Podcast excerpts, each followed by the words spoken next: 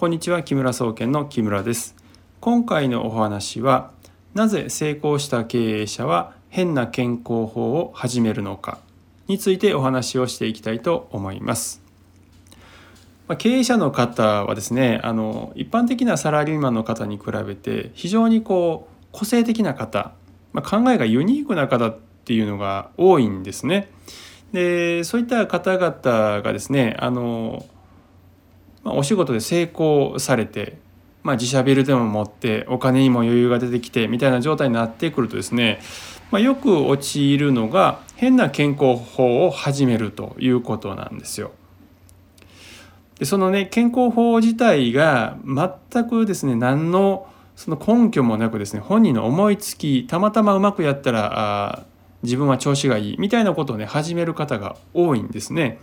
でこれがご本人がやって、まあ、痛みに遭う程度ならいいんですが、まあ、経営者ですとね社会的影響力があってですね非常に周りにですねそれを広めてしまってですね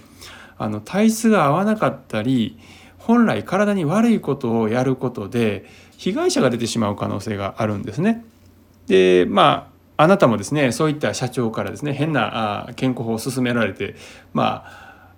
かあのまあ、試しにやったらひどい目にあったなんてことになるとね困りますんでね、まあ、そういったものに引っかからないように、まあ、お話をしておきたいなと思います。でまずですねどうしてこの経営者の方が健康法をいきなりね、え、始めてしまうのかなというふうにこう長い間結構考えてたんですね。例えば、まあ、あのインターネットの、まあ、メールとかねあの読んでる社長の中ではですね中にはですね、まあ、あの肩こりは存在しないとかねその風邪になるやつは気合が入ってない証拠とかだから忙しくしてれば風邪になんかならないんだとかね、まあ、そういうようなことをおっしゃる方います。まあ、うつもね運動したらそんなもんすぐ治るとかですねまあ、のとにかくまあ個性的なことをおっしゃる方多いんですね。でただあの困ったことに、えー、こういった方っていうのはね社会的にそれなりに成功しているわけで、えー、社会的地位があるので言うことの影響力が強いわけですよね。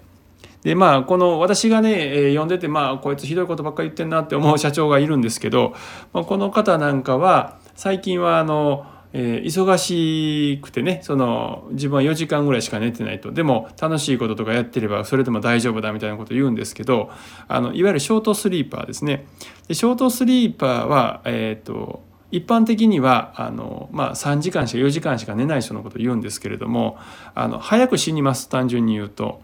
あの間違いないです。これもデータで出てますので、まあ、このショートスリーパーができる方まあごくまれにまあ、数百万人に1人ぐらいいるかもしれないんですが、まあ、その方の言うことを真に受けてやると体を壊します。そして壊れ方が結構尋常じゃないです。精神状態も、まああのえー、判断力も落ちてしまいまして、まあ、人生が終わっちゃう可能性もあるので、まあ、あの絶対あの短時間睡眠はあの長期間やらないでください。根本的に体が壊れます。でまああのまあその私が見てる社長はねいつ体が壊れるのかと思って僕は、まあ、あの実験対象として見てるわけですけども、まあ、それはまあ置いといてで、えー、じゃあどうしてこの社長さんがそういうことを変な健康法を言い出すのかなと思ったらこれはねや仕事で成功したというですね成功体験が非常に影響してるんだと思うんですね。まあ、お金を稼ぐということ自体別に悪いことじゃないんですけども、まあ、お金を稼ぐ方法というのはある程度こうまあ、決まりがあって明確にこう数字があるわけですね。この数字と例えば集客する人数とですね単価そしてどれぐらいの期間来てくれるかっていうリピート率みたいなこのこの掛け合わせをするとお金を儲かるこう数字が大体分かってじゃあそこをどういじるとうまくいくかみたいな話になってくるわけですね。これはまあマーケティングの話ですけども、まあ、そういったこう数字をね見て調整することで、まあ、売り上げを上げていくこういうことでですねうまくいっている方というのはですねまあ、そこで非常にこう自信を得てしまうのでよしじゃあこれでねこう自分に余裕出てきたから今度健康というねテーマで自分なりの方法でねこうきっとできるはずだと思ってね考えちゃうみたいなんですよ。ところがまあほぼ100%うまくいかないですそういう根拠のないものというのはね。で私も実際あの治療の仕事してまして、まあ、過去に受けたお仕事の中でね言いますとまあ、経営者の、ね、奥様から電話いただいて、えー、主人が脳梗塞で倒れましたと。でそれで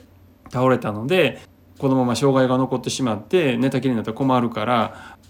気候で治りませんかということで実際まあ気候の治療させてもらったんですね、まあ、あのご主人も倒れてる状態ですからこちらから一方的に治療するわけですけど、まあ、それで、まあ、あのご主人は状態的には回復されて、まあ、問題なくまた仕事できるような状態まで回復されたんですけども、まあ、その時にそのいろんなことをお聞きするわけですね、まあ、再発してはいけないし悪い習慣があったらいけないので奥様にどんなね生活スタイルだったりとかお酒はよく飲むのかとかお薬はどうだとか他にね何か健康法とかやってますかって言ってお聞きしたら、まあ、その方の場合は、えーと、突然ですね自分で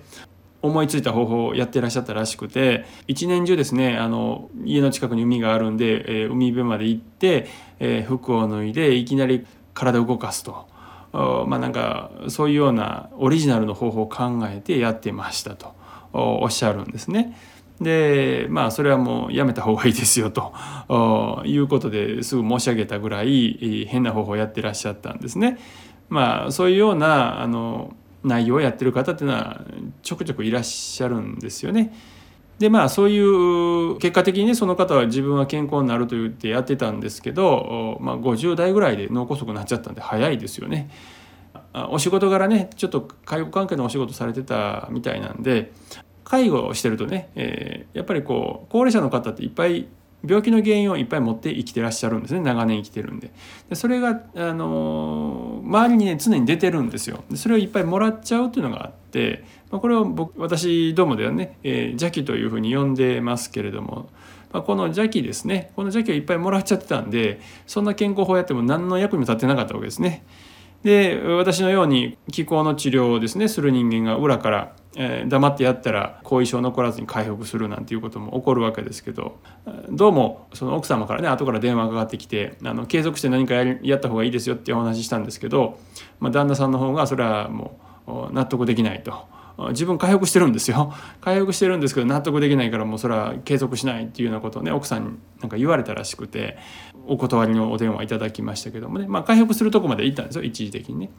だこういったねそのまあ、いわゆる成功体験お金を稼ぐ成功体験っていうものはそれはそれで素晴らしいんですよ。素晴らしいんですけれども健康というのはこの数値で測れないことが非常に多いんですね。しかも皆さんこの私がねいろいろお話してる中で例えば空気がこうよどんでて邪気が多いとかですね窓を開けると楽になるとかっていう話をこうこのポッドキャストとかでも結構お話をするんですけどそれを聞いてね本当にそうかなって思う方とそうそう私はいつも窓開けたかったんだけどみんな開けてくれないんですよみたいに納得する方と感覚全然違うわけですよ。まあ、これコロナで言うとね、まあ、今僕西洋医学のお医者さんとお付き合いもありますけどもいわゆるこの西洋医学という一般的なね概念っていうものいかにいい加減かっていうのをこのコロナで感じてるんですけど、まあ、インフルエンザとコロナって風邪です風邪のウイルスですから親戚ですよね。今まで皆さんインフルエンザの時に家の窓開ける開けて換気しろとか会社の窓開けろとか空調を動かしてどんどん換気しろなんてことを一度でも言われたことありますかね？多分ないと思うんですよね。むしろインフルエンザとかが蔓延する時期に窓を開けると冬の時期ですから寒いから閉めろって言われると思うんですよ。でこれがね同じ風邪のウイルスのコロナに関してだけはなぜか換気してくださいっていう話になっちゃって今どこもかしこも窓開けてますよねドアあのドアも開けますよねこのクソ寒い時期でも開けますよね。この何ですかこの一貫性のなさこれこれについては僕はちょっと、まあ、窓開けてくれるので僕は助かってるんですけどこの一貫性のなさに対しては僕は非常にこう呆れてしまったんですけど、まあ、こういったその何をもとにそんなこと言ってるのかっていうのが、まあ、分からなくなっちゃうようなことがまあちょいちょいあるわけですね。でまあ話戻しますとその経営者の方なんかはそのその分野特定の分野でお仕事でお金を稼ぐということがうまくいったとしてもですねところがそれが健康というですね非常にこう千差万別な人が存在していろんなあ原因があるしかもこの原因というのが全部分かってない状態のものに対してですね何の基礎もないのにいきなり自分なりの健康法をやっちゃうこれはもう非常に危険極まりないっていうことなんですよ。稀にねその経営者の方でもその健康法を作られてそれがこう広まったっていうケースもあります。まあ、あの例えば中村天風さんなんかはあの非常に有名だと思うんですけれども、えー、この方は別にでもいきなり何もなしで自分の考え作ったわけではなくて、えー、この方はあのヨガをですね、えー、習われて何年間かあの修行もされていらっしゃってね実際結果こう自分のそのヨガ習って治したっていうのがあ、まあ、成功体験としてあって、まあ、その後にその自分なりに考えた方法を広めておられるということですね。よくねその経営者の方って、まあ、中村天風さんがいるじゃないですかって言われるんですけどいや普通経営者の人が健康法をパッと考えてやり始めてみんなうまくいってんだったら中村天風さんだけ有名で残ってるわけないんですよ。めったに成功しないから有名なんですよ。それに中村天風さん自身はそのヨガを習っておられるという、まあ、基礎があるわけですよね。私もその気候の治療をしてますけれども何もいきなり私は自分で気候すごい能力があるんだって言い出したわけでは何でもなくて単純にですね自分の体は弱いから西洋医学で全く治らないのでそこでその東洋医学の方法を自分で実践したらところ数ヶ月ぐらい治っちゃうという成功体験があってそこから西洋医学がこの世の全ての健康に関する理屈ではないんだっていうことで東洋医学を勉強して自分で実践して体験してそして気候の先生にもついて習ってますし、えー、なおかつ、えー、鍼灸のね学校も行っていわゆる一般的な東洋医学理論を習って治療法も習ったというその基礎がまああるわけですね。で私の場合はまあ気候を始めたのが中学の2年ぐらいですから、えーとまあ、ベースで言うと30年以上やってるわけですよね。学校も行って勉強もしてると。そして気候の先生に習ったその裏東洋医学ですね、まあ、新旧の東洋医学というのはいわゆる表側ですよね、えー、本当の東洋医学の真髄的なものはもう気候で、えー、学ぶことが多いんですけど、まあ、そういったことも習ってきた。そして自分自身の経験もある。いろんな体験をした。鈍感な感覚から敏感な感覚に変わってきた時に世の中の感じ方や見え方が全く違うということも体験したわけですね。でそこで、まあ、そこまで総合的にやってもなおわからないことがある状態ですけれどもねまあ、少なくとも基本的な内容が分かっているので、まあ、皆さんにセミナーをやってこの気候のやり方を教えて覚えてもらったりとかですね、えー、あるいは治療することで病気を治すということができるようになってるわけですね。まあ、まとめますとですねあのいわゆる成功した社長さんがですね、えー、まあお金に余裕ができたからちょっと余裕ができたんで自分の成功体験をもとにねこう健康分野にいきなり乗り出してきてオリジナルで健康法を作るのは本当に